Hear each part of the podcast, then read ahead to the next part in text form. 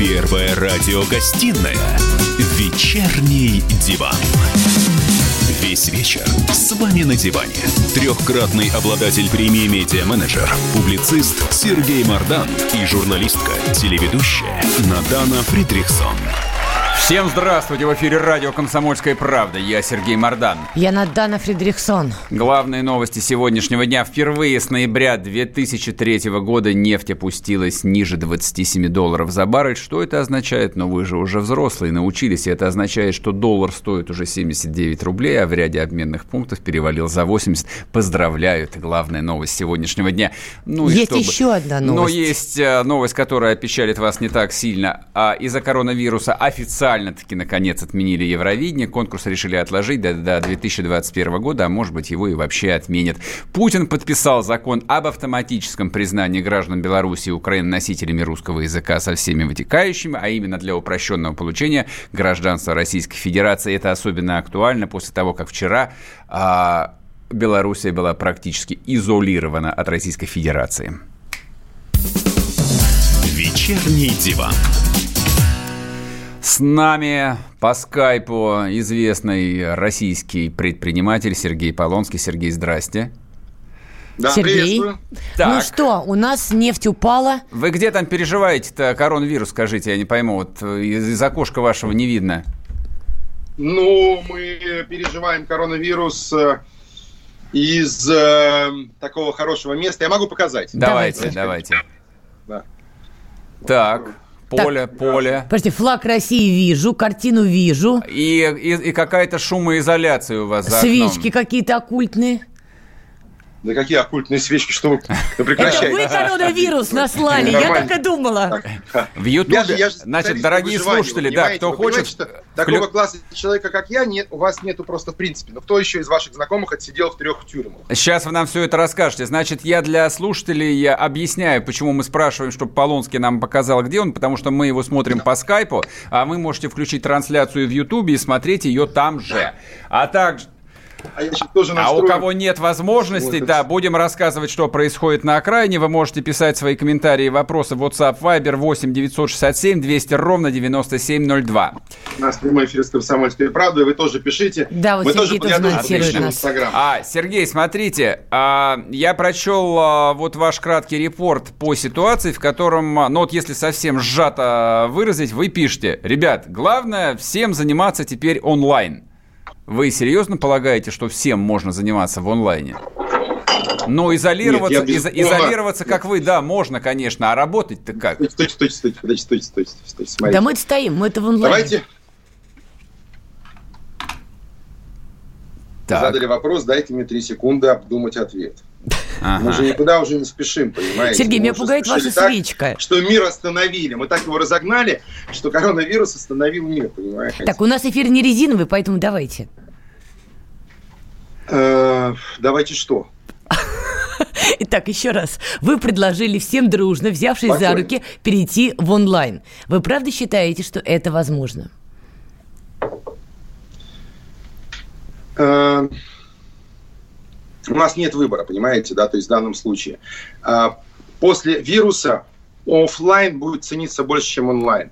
Вот сначала сейчас мы разъединимся, потом поймем ценность взаимоотношений, потом перестроится наше сознание, и у нас будет и онлайн, и офлайн, и будет совершенно другой мир. Не, подождите, давайте конкретнее. Вы на данном этапе предлагаете компаниям, крупным компаниям, мелким компаниям отправлять всех домой и вести свои дела. А я, вы знаете, я даже в режиме не знаю, онлайн. кто еще не перешел. Все мои знакомые, у кого большие компании, они уже все сделали, они уже перешли на онлайн. Это кто, например? У вас, наверное, у вас устаревшая информация. Сбербанк перешел на онлайн, ну, абсолютно точно. Нет, то, что, возможно, там руководство Сбербанка сейчас куда-то уехало подальше от греха и от вируса, это мы допускаем. Но мы же прекрасно понимаем, что если сейчас все предприятия в России, матушки, пойдут по этому пути, у нас экономики не будет, у нас вообще ничего не будет. Все встанет. Смотрите, не все знаете, можно делать в онлайн. Я не понимаю, почему вы я не понимаю, почему вы кричите, как-то у вас истерический голос. Да? А потому что я, я женщина, сказал, я боюсь начале, коронавируса. Если вы будете истерить, я выйду из эфира. Так, но вы же пока в эфире. До свидания. Сергей, стойте, под, подождите. Счастливо. До свидания. Итак, мы потеряли Сергея Полонского. Ну, у Сергея Полонского были прекрасные свечки, прекрасный чай. Сергей Полонский накликал коронавирус, а теперь предлагает дружно всем перейти в офлайн или в онлайн. Я в итоге запуталась, куда он предлагает нам перейти. Ладно, смотрите, значит, по поводу... Тогда, тогда начнем а, с главного и попробуем а, сами это обсудить. Итак, а что означает для нас, для всех нефть по 27 долларов? Э, и можно ли от нее спастись в онлайне, офлайне или за границей, или где бы то ни было? А, я, честно говоря, даже не помню такой цены. Ну, то есть она, ну, в, моменте, она, в, она в моменте падала примерно там в 2015 году. А, вот, а, но там это было крайне недолго, и, в общем, было понятно, что это такая шоковая история, которая очень быстро отскочила.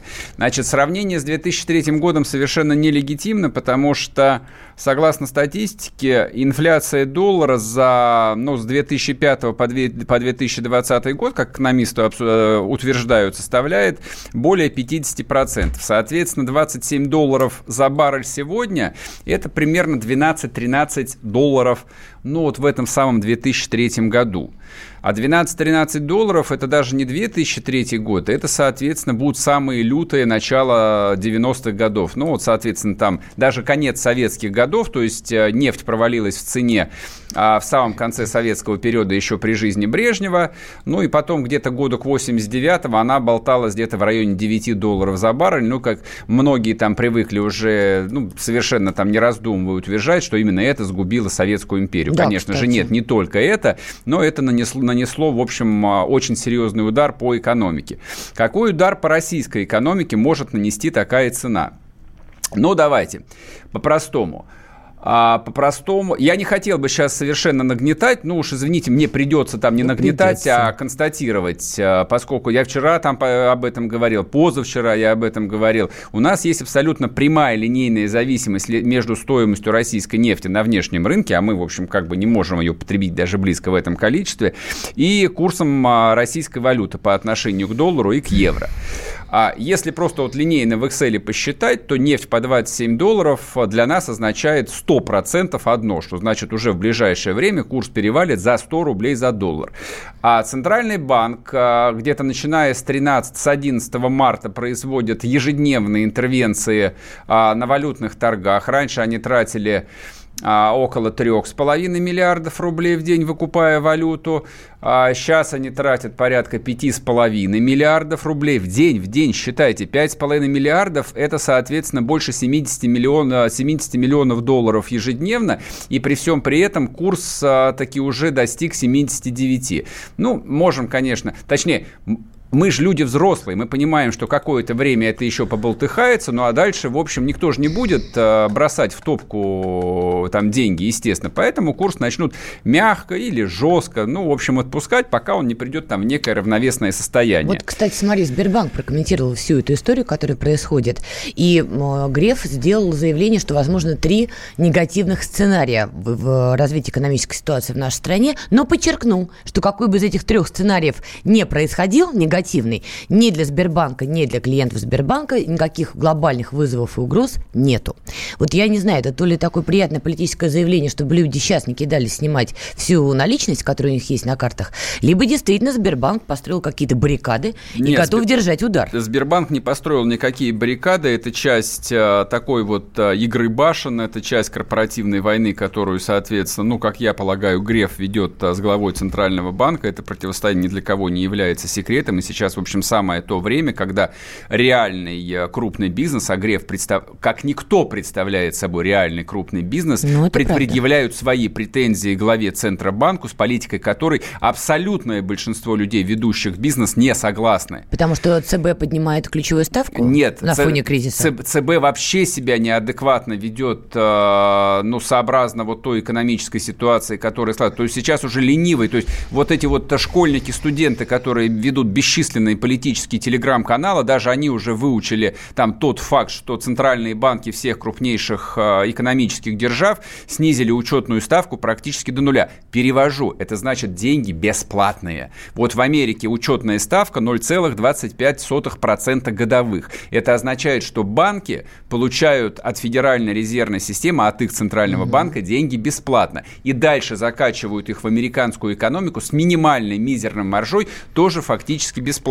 А сейчас, сегодня еще э, Трамп, по-моему, то ли написал, то ли, в общем, где-то, ну, скорее всего, написал в Твиттере о том, что есть идея абсолютно всем американцам, а это 350 миллионов человек, разослать по чеку размером в тысячу американских долларов. Это значит, что они хотят в потребительский, я про, ну, просто пытаюсь объяснить, что они хотят в потребительский э, спрос угу. вкачать одномоментно 350 миллиардов. И просто, что, поможет? Просто, чтобы поддержать. Скорее всего, нет. Но они делают шаги, которые работали на протяжении десятилетий. Ты снижаешь ставку, экономика как-то начинает шевелиться, у нее появляется дополнительный ну, ресурс. поможет же. Центральный банк, наш Центральный банк России при этом не делает ничего.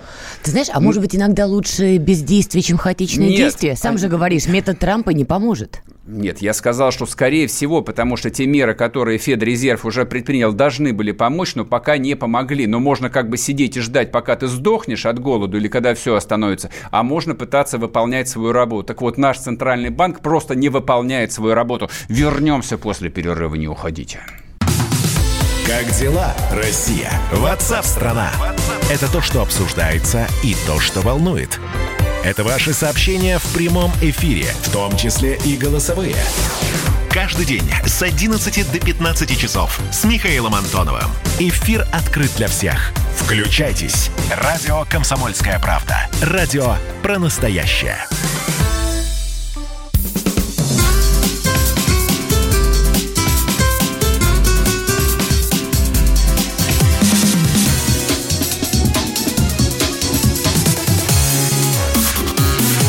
Первая радиогостинная «Вечерний диван». И снова здравствуйте в эфире радио «Комсомольская правда». Я Сергей Мордан. Я Надана Фридрихсон. Продолжаем успокаиваться. Значит, смотрите, появилась такая довольно смешная версия, ну, это вот а, в контексте того, что нагнетают, нагнетают, со всех сторон нагнетают, что, значит, опасность а, подступает все ближе к нашим священным границам, в общем, нужно самоизолироваться, желательно, в общем, всю активность перевести в онлайн, и, в общем-то, вполне даже взрослых и серьезных людей звучат такие э, там предложения, что и бизнес должен максимально уйти на удаленку. Значит, на удаленку, это я говорю, а, вы сидите дома, угу. у вас за спиной орут э, двое малолетних детей, а, которые хотят то, то писать, то какать, то их надо покормить, а вы при этом должны, в общем, заниматься какой-то работой. Что-то, да, решать а, судьбу мира. У нас на связи Илья Варламов, журналист-блогер. Вот это вот как раз тот самый человек, э, у которого, по-моему, ну, ближайшие 20 лет, по-моему, не было офиса. Вот у него все на удаленке. Сейчас мы его спросим, вообще это реально или нет. Илья, здрасте. Добрый вечер. А что вы думаете по поводу вот всем перейти на удаленку? Не, ну вы же понимаете, что это невозможно. Мало Мы это понимаем. А может, может вы какой-нибудь действительно адепт и скажете, да, действительно, все можно, все будут не, делать я, роботы. Я по возможности, смотрите, я вот я по возможности, э, если есть возможность не, не быть не привязанным там, к конкретному месту, то нужно к этой возможности стремиться. То есть сегодняшние там технологии, они позволяют уже работать там дистанционно, учиться дистанционно, э, развлекаться дистанционно, и это э, вполне там нормально. То есть у меня много лет, э, вся моя команда, она сидит вообще в разных городах, и я э, половину людей, кто со мной работает, я не видел даже в глаза. Я uh-huh. знаю, что они выглядят как какие-то коты, черепахи на аватарках. Я uh-huh. в городе их увижу, я их не узнаю даже. Вот. Но мы работаем уже несколько лет, и вообще потрясающе, все нормально. Ну вот смотрите, Сергей Полонский сделал такое громкое заявление, либо мы уйдем в онлайн, либо вымрем. Вы разделяете его такие панические настроения? Не, ну, э, кто-то должен э, убирать улицы, кто-то должен приносить еду из онлайн-магазина, а кто-то должен эту еду производить э, и э, должен, ну, есть такие профессии, которые пока еще заменить нельзя. Хотя там процесс такой автоматизации, он э, довольно стремительный, и скоро мир там поменяется, мы увидим э, уже каких-нибудь роботов-доставщиков, которые уже сейчас тестируют, мы увидим там автономные автомобили, то есть, конечно, тут надо понять, что бизнес стремится отказаться от лишней нагрузки, да, которая в том числе Э, на бизнес ложится, когда у вас есть какой-то вот э, физический офис, да, потому что это аренда, это рабочие места, это людям надо ехать, а ехать это время, это, ну, то есть это, это никому не удобно. Поэтому, конечно, система стремится, чтобы максимально от этого отказаться. Но пока еще рано об этом говорить. Но вам не кажется, что коронавирус как-то подтолкнул всех нас уже в сторону вот этих решений? Потому что сейчас вот на фоне всего происходящего многие сотрудники в разных организациях на карантине, служба доставки Слушайте, процветает, швыряет деньги налево-направо я думаю, коронавирус подтолкнул нас не к какому-то суперпрогрессу, а подтолкнул скорее к какому-то средневековью, когда у нас, э, ну не средневековью, но там, не знаю, лет на 50, там на 70 назад, когда э, мы вдруг, оказывается, не можем Э, уехать там из страны, и, и, и к нам никто не может так просто приехать, и другие там ограничения, которые, конечно, э, пока мы еще не привыкли. И я не думаю, что это как связано с прогрессом. Э, более того, даже, по-моему, Собянин да, сегодня сказал, что будет хорошо, если там 10%, 15% перейдут на удаленку. Ну это вот. вот такие сам, самые оптимистичные цифры. А. Ну, просто он хорошо понимает, что сфера услуг не может работать на удаленке, это совершенно Конечно. невозможно. То есть там 90% да. людей, даже занятых в Москве, я понимаю, что они вообще ничего в жизни своей не производят, кроме как э, навоз вот, и углекислоту, но они все равно должны это делать в офисе. Так, или, или за кассой гипермаркета. Навоз в офисе – это хорошо, конечно. Это прекрасная идея. Очень по-зеленому. Илья, спасибо вам большое. А в эфире был Илья Варламов, журналист-блогер. Даже журналист и блогер не верят в то, что жизнь можно построить в онлайне. А, смотрите... Как ты неожиданно с ним попрощался, я же забыл ему задать самый главный вопрос. Какой? Задай я, мне. я просто Задай я ожидала, мне. что ты с ним попрощаешься. Я тоже журналист и блогер, я тебе отвечу. Да нет, ну просто именно мой любимый Илья Варламов в свое время прославился фразой «Запомните этот твит». Я а, хотела про доллар а, узнать. понятно, понятно. Но Слушай, а что про доллар? Не, на самом деле я просто вот хотел продолжить его мысль, не то чтобы полемизировать, но именно продолжить. Значит, а, но это вот реальность еще вчерашнего дня, когда мы на перебой писали о том, что наступает новая эра автоматизации, роботы, там, а, автомобили на автопилоте и все такое прочее. Значит, а, любая автоматизация, ну, ровно как у нас кто-то упал в коридоре. Но это не коронавирус. Да, но это не коронавирус Это был что. скейт. Значит, всякая автоматизация, она возникает ровно в тот момент, когда стоимость э, рабочей силы а, перевешивает экономическую выгоду. Ну, то есть тебе проще купить, э, не знаю, там, американского или японского робота, ну, неизвестно, нам их продают вообще из-за санкций или не продают, не знаю, там... Японские за, точно да, за 100 продают. тысяч долларов или там за миллион долларов, ну, в зависимости от сложности операции, они по-разному стоят. Или нанять, ну, предположим, там 20 человек э, на ручной труд. Вот а, еще неделю назад дешевле, наверное, было купить робота. Но это вот те благословенные времена, когда доллар стоил дорого, но все же какие-то удобоваримые 62 рубля. Но когда доллар будет стоить 100 и выше, я боюсь, что проще будет нанять, э, да хоть 100 человек Зачем? Таксисты... А, ну, кстати, есть большие плюсы. Я думаю, что а, доля славянских таксистов, вот то, за что вы обычно доплачивали, Господи. сильно повысится. Вот нач... начнется конкуренция. Ну, конечно, естественно. А что ты думаешь, а, когда начнут закрываться эти десятки торговых центров, которые просто банально опустеют? А они гарантированно опустеют. Там продаются в абсолютно, в доминирующем большинстве импортные товары. Мы ничего не производим практически. Это импортные товары, которые, ну, считаются считаете, уже завтра подорожали почти что в два раза, то есть и так потребительский спрос падал, а завтра они просто опустеют. Эти магазины закроются, продавцов выкинут на улицу. Смотри, с понедельника база переходит на удаленный режим работы. Все работники остаются по домам и в офисе появляться не будут. Давайте поговорим с Никитой Магутиным, основателем вот этого новостного издания «База». Никита, здравствуйте. Здравствуйте. Почему а, приняли такое сказали, решение? Поддались панике или что? Понедельника мы переходим, мы перешли с этого а, понедельника. А, прошу прощения, прошу прощения. У меня из-за коронавируса все времена в голове перепутались, уж извините. Значит, вы уже перешли. А, да, мы уже перешли, собственно, и благополучно работаем, выстраиваем сейчас удаленные связи, и это, кстати, достаточно рабочая история. А, а вы... От... Я прошу прощения, а вы от офиса уже отказались или нет? Или пока на холде нет, его держите? Нет, нет, от офиса мы не могли отказаться, потому что у нас там серверная, как минимум. А, вот стоит, на что. Э, вот, плюс у нас там оплачена уборка на несколько месяцев вперед. То есть, э, То есть так или иначе придется платить? Ну да, да. Но, кстати, очень интересный момент. Мне рассказали а, знакомые юристы, что на самом деле вот эта пандемия коронавируса а, вполне себе попадает под обстоятельства непреодолимой силы. Поэтому с а, арендодателем можно разговаривать на тему арендных каникул чтобы вот если вы так решили закрыть офис, вам не платить аренду.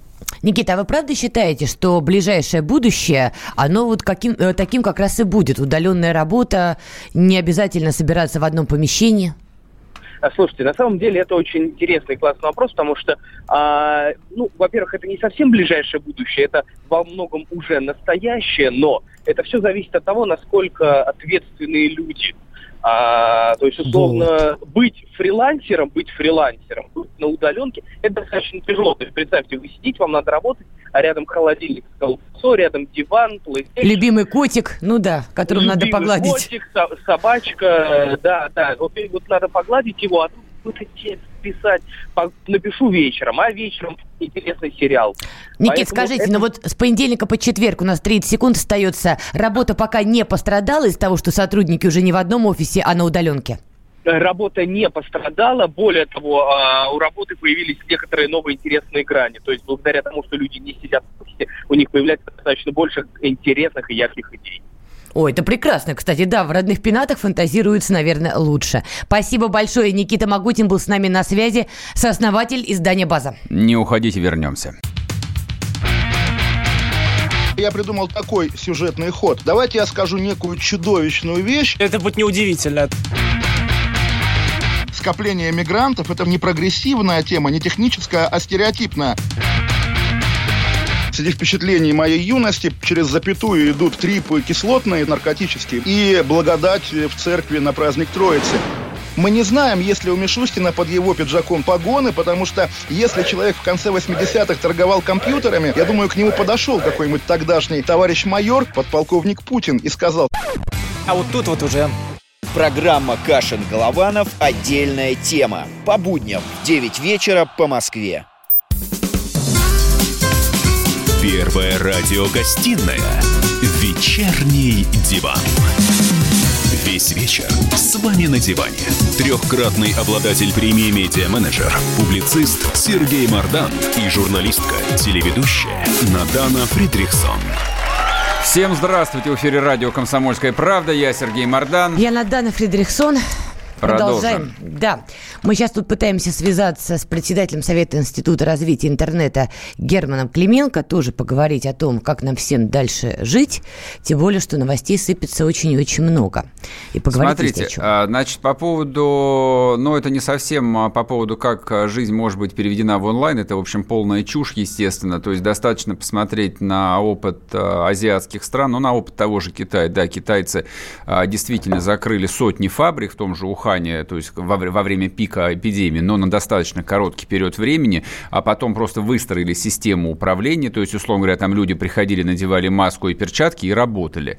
Вот, никто там даже не раз... Фабрику нельзя перевести в онлайн. То есть, если ты хоть что-то производишь руками, в онлайн уйти нельзя. Ладно. Так, с нами на связи Герман Клименко, председатель Совета Института развития интернета. Герман Сергеевич. Да, добрый вечер. Да, Герман, здрасте. А скажите, да. пожалуйста, вот а, я в, в течение последних двух дней вижу уже несколько таких вот а, достаточно резких, бескомпромиссных заявлений о том, что максимально нужно уходить на удаленку, работать по интернету и так далее и тому подобное. У меня единственная мысль сразу возникла, а что Mail.ru, что Яндекс, а, то есть являются одними из крупнейших арендаторов в городе Москве, то есть у них работают тысячи сотрудников, и они не на удаленке, в общем, все равно как-то люди сидят в офисах. Вообще это реально очень или нет? Очень, очень правильно заметили. На самом деле удаленная работа, конечно не является стопроцентно эффективной. И все мы компании интернетовские, мы содержим, у Яндекса огромный пласт людей работает вовне, по фрилансе. Ага. А, не в фрилансе, а сидят дома. Но а, нельзя без офисной работы, пока вот без такой коммуникации не получается работать прекрасно. Вы, uh-huh. вот слушай, немножечко перед эфиром, ну, когда перед эфиром вы про фабрику говорили, когда где-то что-то надо делать руками, когда где-то нужно обязательно встречаться, садиться, рисовать, пока наши технологии до этого не доросли, и интернет-компании в целом, несмотря на то, что мы гордимся, что мы все уехали на дистанционную работу, у нас у всех есть маленький офис, или большой офис, как у Яндекса, например. Uh-huh. И действительно некоторый класс людей на работу, которая действительно полностью автономна. То есть работа должна быть действительно абсолютно виртуальной для того, чтобы туда перевести. И самое главное, надо учитывать, что снижение эффективности есть, конечно же. А, вот еще такая новость, а, обсуждали ее тоже буквально последние 30 минут назад. Значит, вы наверняка знаете, в Москве проинвестирована и развернута огромная система распознавания лиц. То есть, я не знаю, там несколько десятков тысяч видеокамер, вот, и то есть постоянно мы читали всякие победные реляции, как эта штука помогает там поймать какого-нибудь оппозиционера, оппозиционера и человека, который снимал двор... дворники с машины. Не читаете, понятно. Наверное. Так вот, новость, э, да, да, но новость совершенно поразительная. Оказалось, что нет, система работает, то есть деньги не зря потратили народные. Значит, эта система отследила 200, 200 человек, которые вернулись, э, ну, соответственно, из Италии, Германии, не знаю, может, из Китая, но, в общем, из запретных стран. Им предписали самоизолироваться, и эти люди плевать хотели на самоизоляцию, продолжают шарахаться по Москве. Вопрос у меня следующий. А, я верно понимаю, что любая а, хай-тек технология без старой доброй полицейской дубины не работает? Но, как и любая технология, как и нож, да, ножом можно резать хлеб, а можно пырять людей, да. Понятно, что э, у любой технологии распознавание лиц, распознавание поведения, распознавание по текстам, настроения, всегда есть какие-то разные области применения. А, мне кажется, что тут надо, для меня тут интереснее занятие отношения общества к этой истории. Когда мы говорим про оппозиционеров, у всех сжимается сердце. Да, это, правда, да, да, да, да. Ладно да. бы сердце. Но главное, мы, мы их не видели, этих оппозиционеров. А когда мы говорим про людей, которые про коронавирус убежали куда-то из-под карантина, мы сразу вот негодяи, да, поэтому тут вопрос согласия общества и технологий, то есть отношения. Поэтому здесь как бы мы вам не кажется, а, что здесь не вопрос согласия общества, а на самом деле не готовности организационной инфраструктуры власти, в данном случае городской власти, к использованию хорошего китайского железа и хороших русских айтишных мозгов применительных ситуаций? То есть система распознает, а дальше, не знаю, там 100, поли... 100 полицейских, а, не знаю, там отрядов должны разъезжаться по Москве и хватать этих а, негодяев и бросать их в тюрьму. Слушайте, я вот сейчас слушаю, прямо знаете, я прям уже даже, я даже не знаю, как это ужасно, то, что вы сейчас наговорили, это же просто здравствуйте, только приехала, да? А, но на самом деле есть проблема действительно законодательства. Ну, распознала камера, распознала. Что с этим дальше делать? Как? Никто не знает, нет юридических оснований. А, ну, это же нужно четко, надо перейти в режим чрезвычайного положения. Там достаточно много историй. А, ну и еще бы я хотел сказать, наверное, не самую э, радостную весть. Все-таки искусственный интеллект, его же, его технологическая особенность несколько преувеличена, да? И для того, чтобы хорошо распознавать лица, оказывается очень хорошее разрешение, очень дорого. Камера в Москве порядка 190 тысяч. Mm-hmm. Но а, вы могли видеть, когда иногда показывают криминальную хронику, Конечно же, там видно движение, но лица все-таки, скажем честно, не очень хорошо. Поэтому э, здесь как бы главное не надеяться, что это наша э, такая, знаете, надежда. То есть, э, то есть факт есть, э, но то есть, то, что мы можем это делать, но, знаете, я так скажу, как а, в солнечный день э, при хорошем освещении, если человек немножко постоит.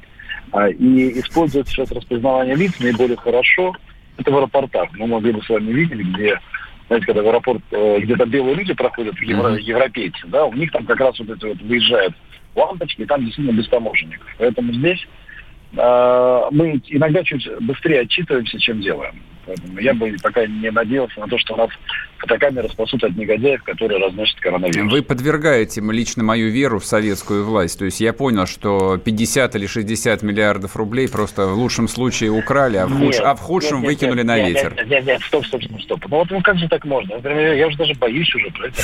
Нет, конечно. Мы вас так и процитируем. Клименко сказал, что, что система распознавания лиц не работает. Но, вы знаете, она, она работает ровно так, как она может работать при том разрешении камер, при том разрешении задачи. Да? То есть она, конечно же, э, ну, нам, нам видится какая-то идеальная история. На практике гораздо лучше работает система прослеживания, когда совместно с людьми э, там, не, там нет такой истории, как э, вот прям камера навелась, ну, ну, она не распознает.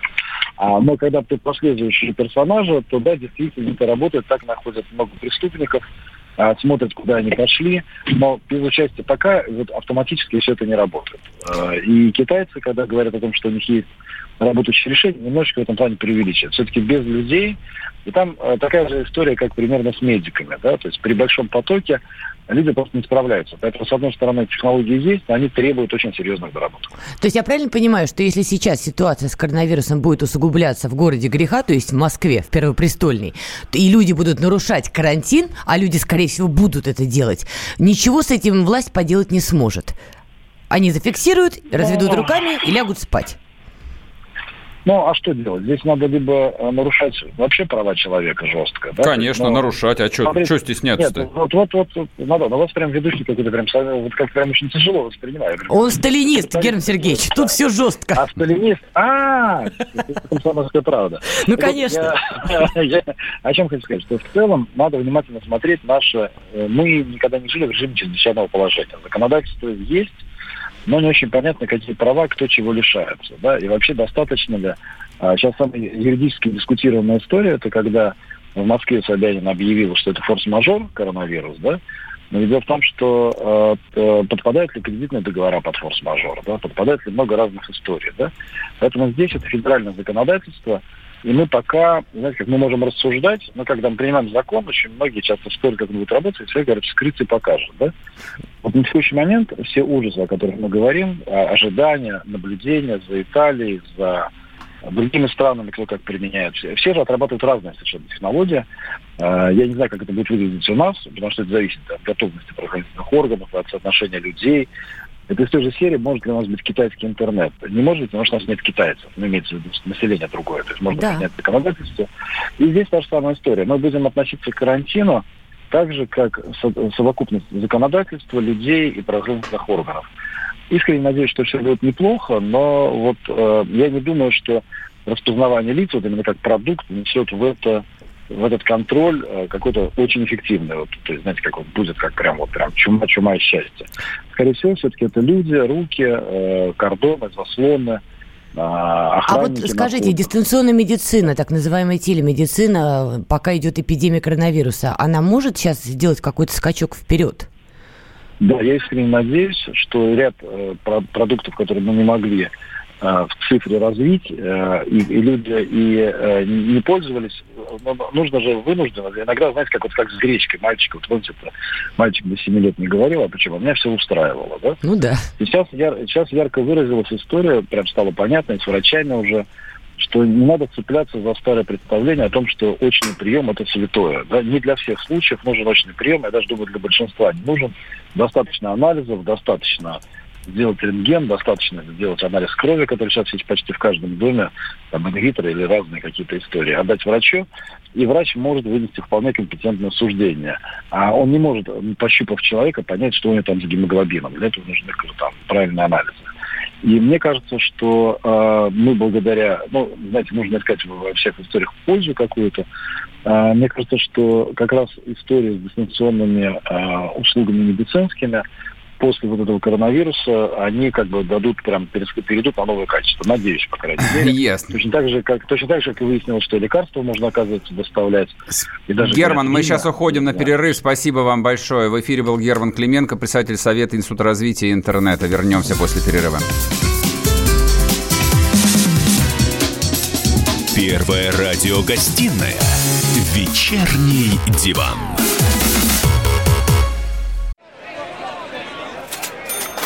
Банковский сектор. Частные инвестиции. Потребительская корзина. Личные деньги. Вопросы, интересующие каждого. У нас есть ответы. Михаил Делягин и Никита Кричевский. В эфире радио «Комсомольская правда». Час экономики. По будням в 5 вечера.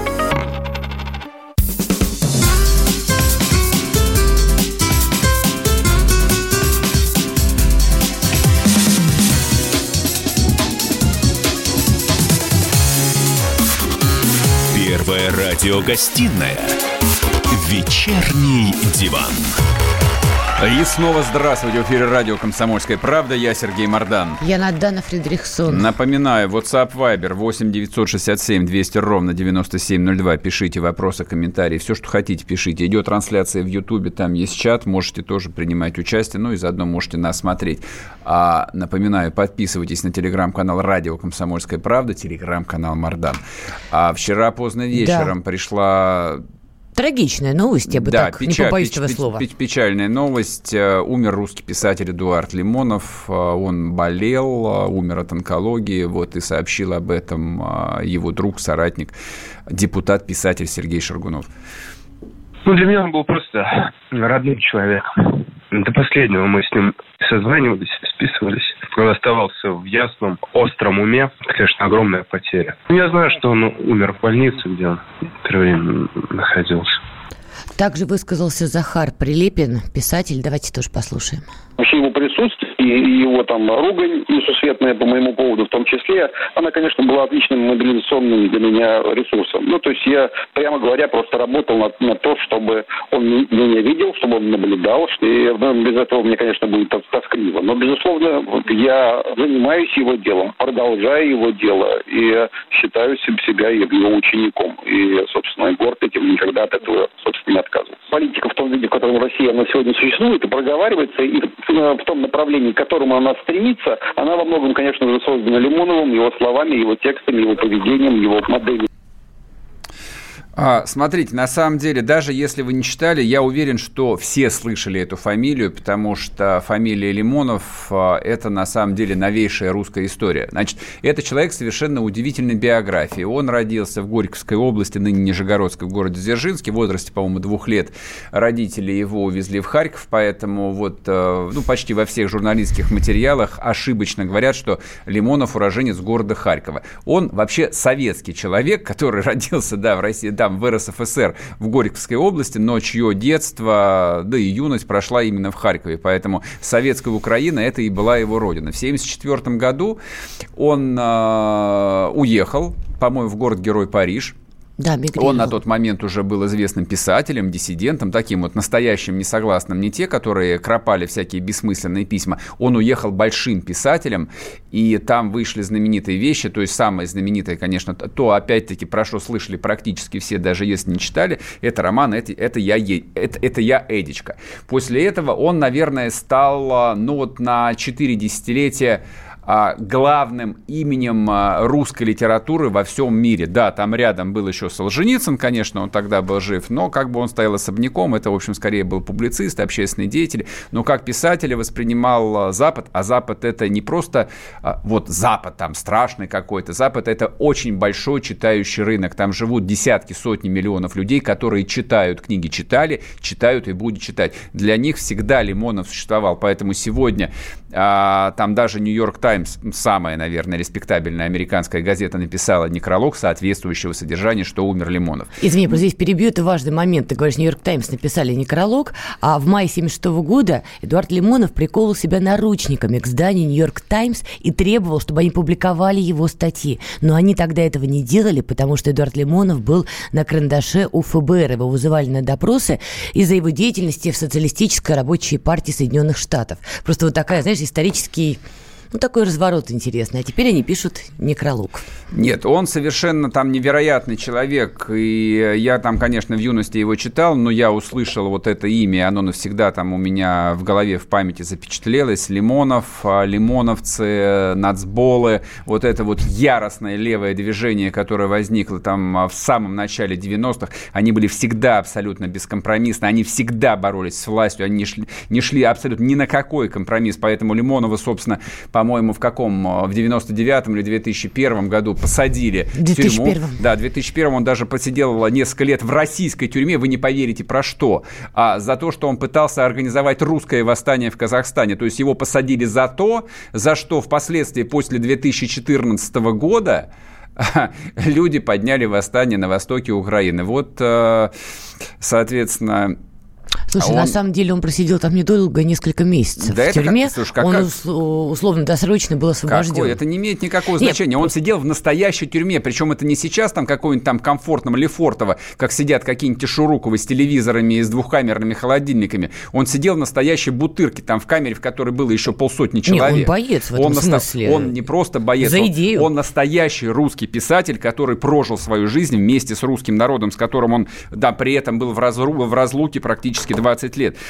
Вчера абсолютно все там написали, в общем, какие-то некрологи, важные слова, там и Дугин написал, там и русские националисты писали, все писали, и провластные там какие-то ресурсы, там и совершенно оппозиционные.